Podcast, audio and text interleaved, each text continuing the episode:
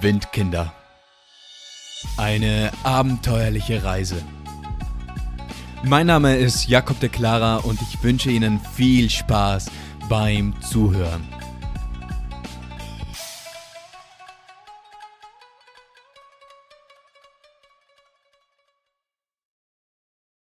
Kadaver, Muschelomelettes und eine neue Bekanntschaft.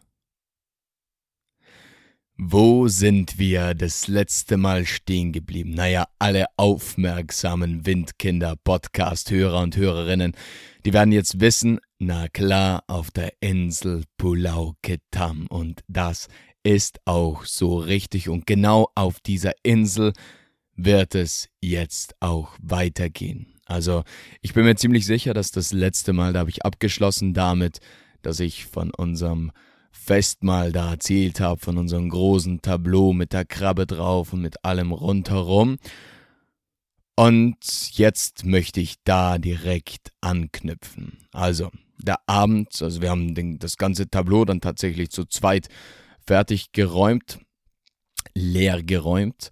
Und der Abend, der war noch relativ jung, aber es war jetzt nicht so dass man da jetzt sagen hätte können, okay, jetzt gehen wir noch in eine Bar oder schauen, wie man sonst noch hier so antrifft, denn es war, naja, nicht viel los auf dieser Insel, also blieb uns nichts anderes jetzt übrig, als einfach mal einen gemütlichen Spaziergang zu machen. Und das war jetzt auch eine richtig angebrachte Sache, die was ganz angenehm war, denn das war jetzt ein toller Verdauungsspaziergang da für uns.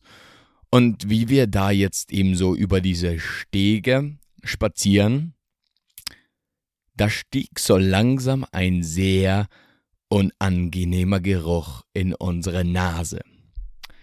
Ein sehr aggressiver Geruch, ein sehr beißender Geruch und der wurde stärker und stärker.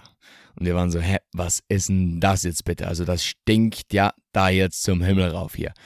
Was ist denn das? Also wir hatten, wir hatten wirklich keine Ahnung, was das jetzt sein konnten. Also gingen wir weiter und der Geruch, der wurde eben stärker und stärker. Und dann sahen wir irgendwann, woher dieser Geruch kam. Naja, wir sahen es nicht wirklich, also wir erkannten es nicht wirklich im ersten Moment, denn es war bereits dunkel. Also es war jetzt noch nicht tiefe Nacht und alles pechschwarz. Nee, aber es war schon so dunkel, dass man jetzt eben das da unten, was da lag, jetzt nicht so ganz erkennen konnte.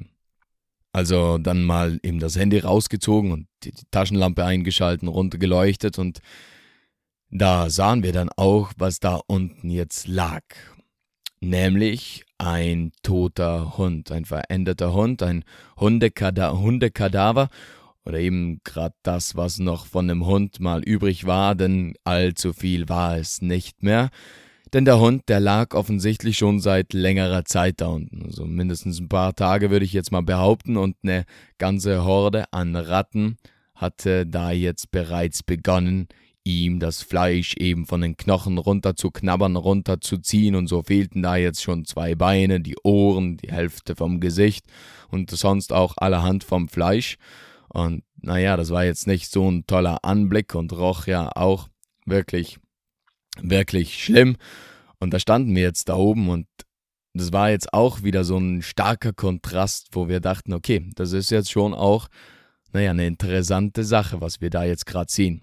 Also nicht der Hund selbst, sondern das Ganze, was jetzt mit dem zu tun hat. Nämlich, der lag da unten wahrscheinlich eben bereits seit einer geraumen Zeit, also seit ein paar Tagen.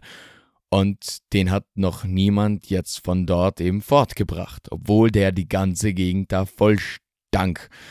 Und dann denkt man so an, an das eigene Zuhause und an ein Dorf, das eben dort wäre und eben dieselbe Situation. Da liegt ein toter Hund, der was einfach nur stinkt und die Ratten zerfleischen ihn da mitten im Dorf drinnen, der würde wahrscheinlich keine paar Stunden oder keinen Tag da liegen und dann würde ihn jemand entsorgen und der wäre dann weg oder ihn einfach fortbringen. Aber hier, da, da schien das ihm jetzt niemanden so richtig zu interessieren oder da fühlte sich jetzt keiner zuständig für das, jetzt den da fortzubringen. Und so lag der halt da unten und stank einfach vor sich hin.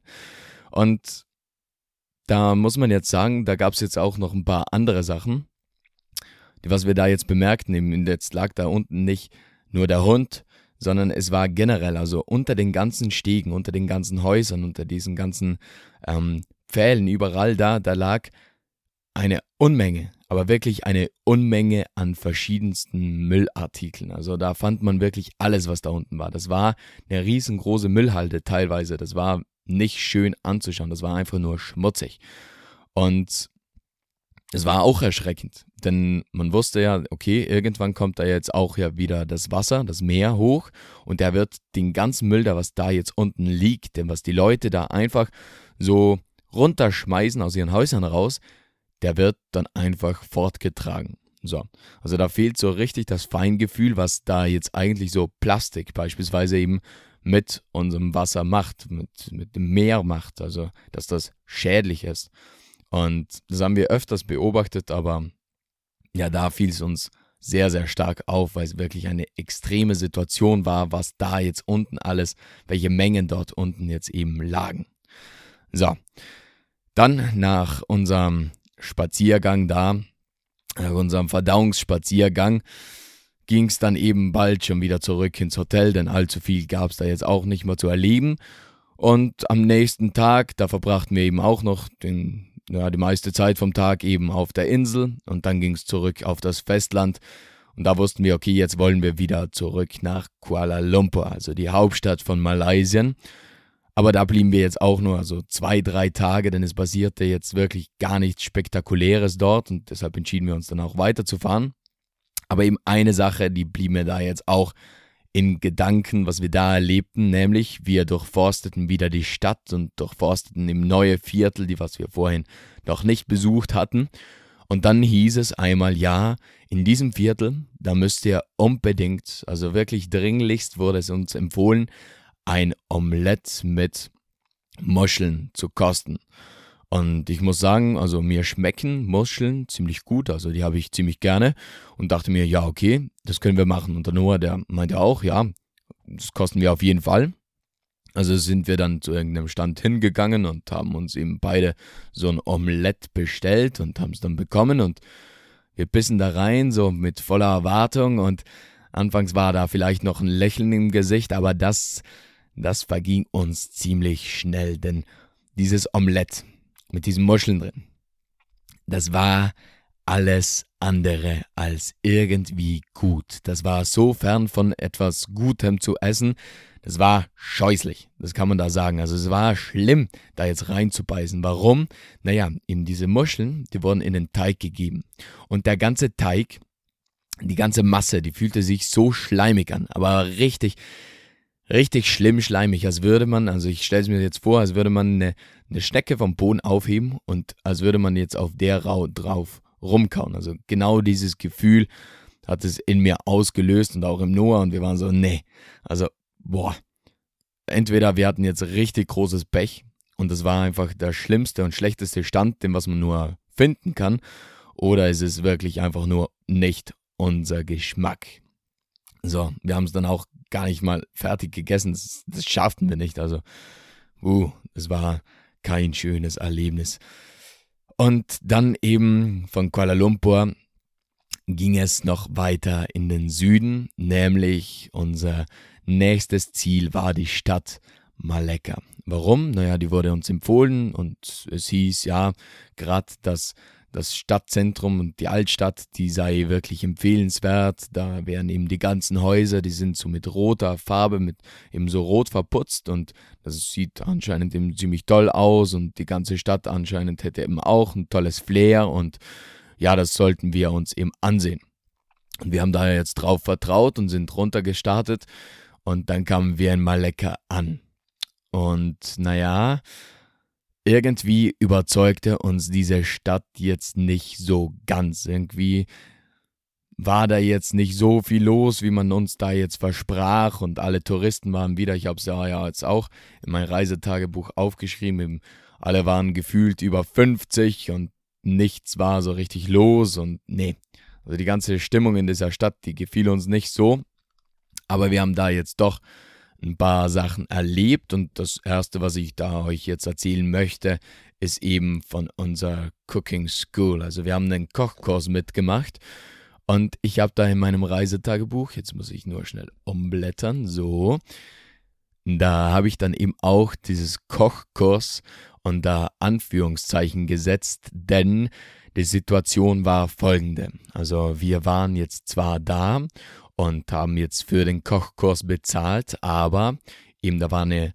ältere Frau, eine Malaysierin, und die machte mehr oder weniger alles. Also sie kochte eigentlich, ja, sie kochte mehr oder weniger alles und meinte dann immer wieder so zwischendurch so, ja, das ist jetzt Chicken und das ist jetzt Curry und das sind jetzt Eggs.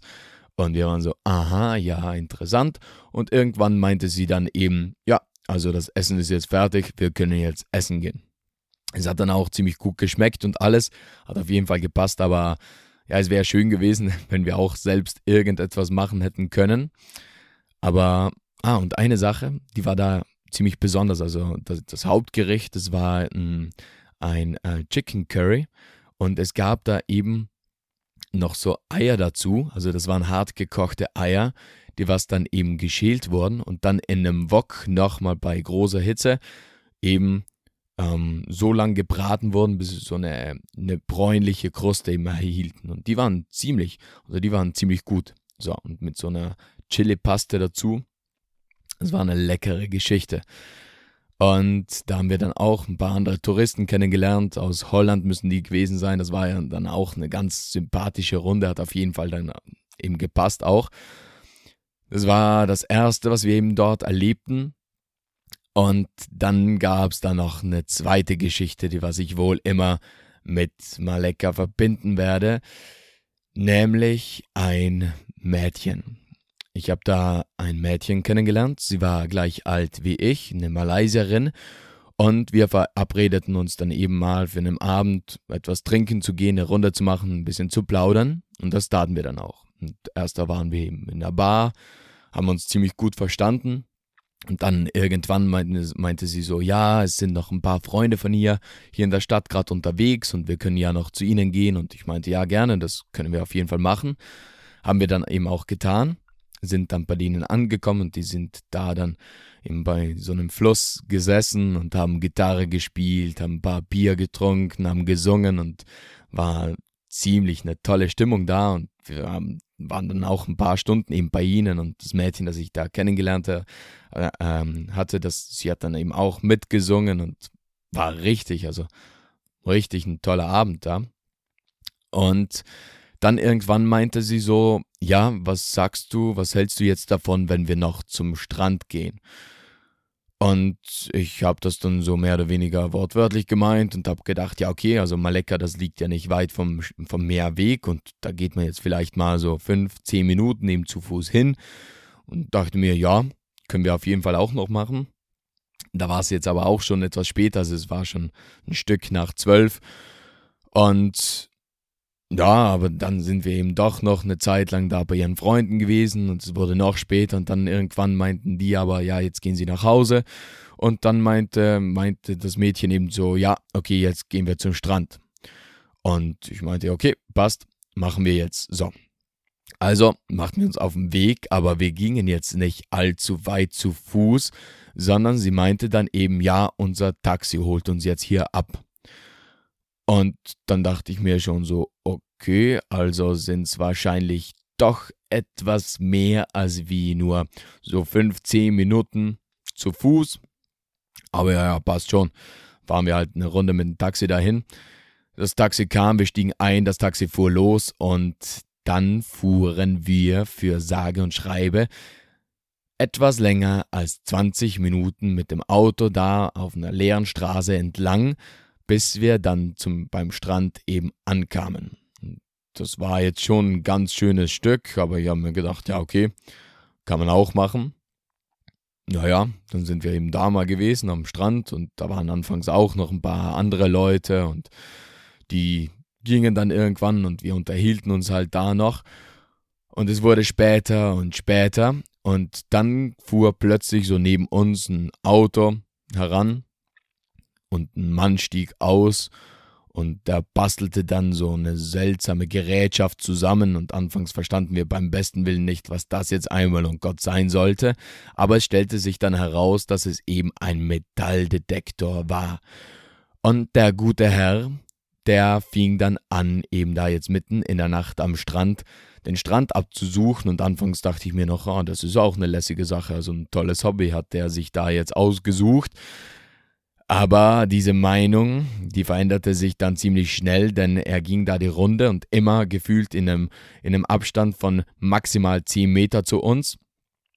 Und sein Gerät, das machte folgendes Geräusch. Piep. Piep. Piep. Und das nicht leise, nee, sondern so richtig penetrant laut. Und dann anfangs haben wir noch drüber gelacht, so, okay, ja, lustiger Typ und hin und her.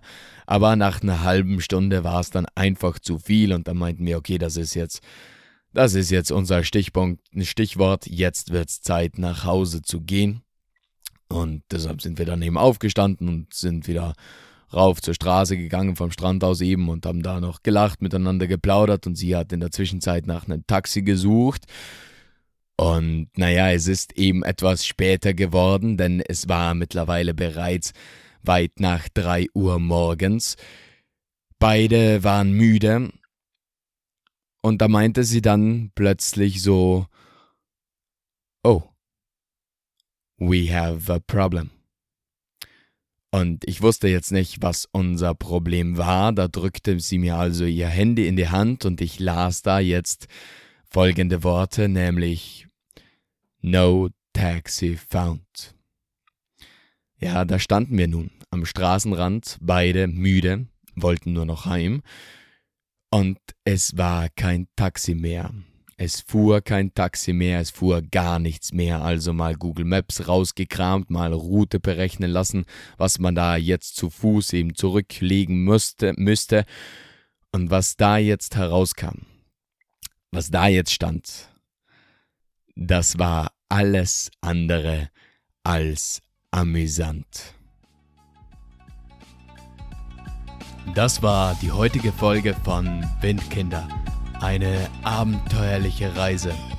Hat dir diese Folge gefallen und bist du nun gespannt, was wir sonst noch erleben, dann bleib dran. Also, bis zum nächsten Mal und tschüss.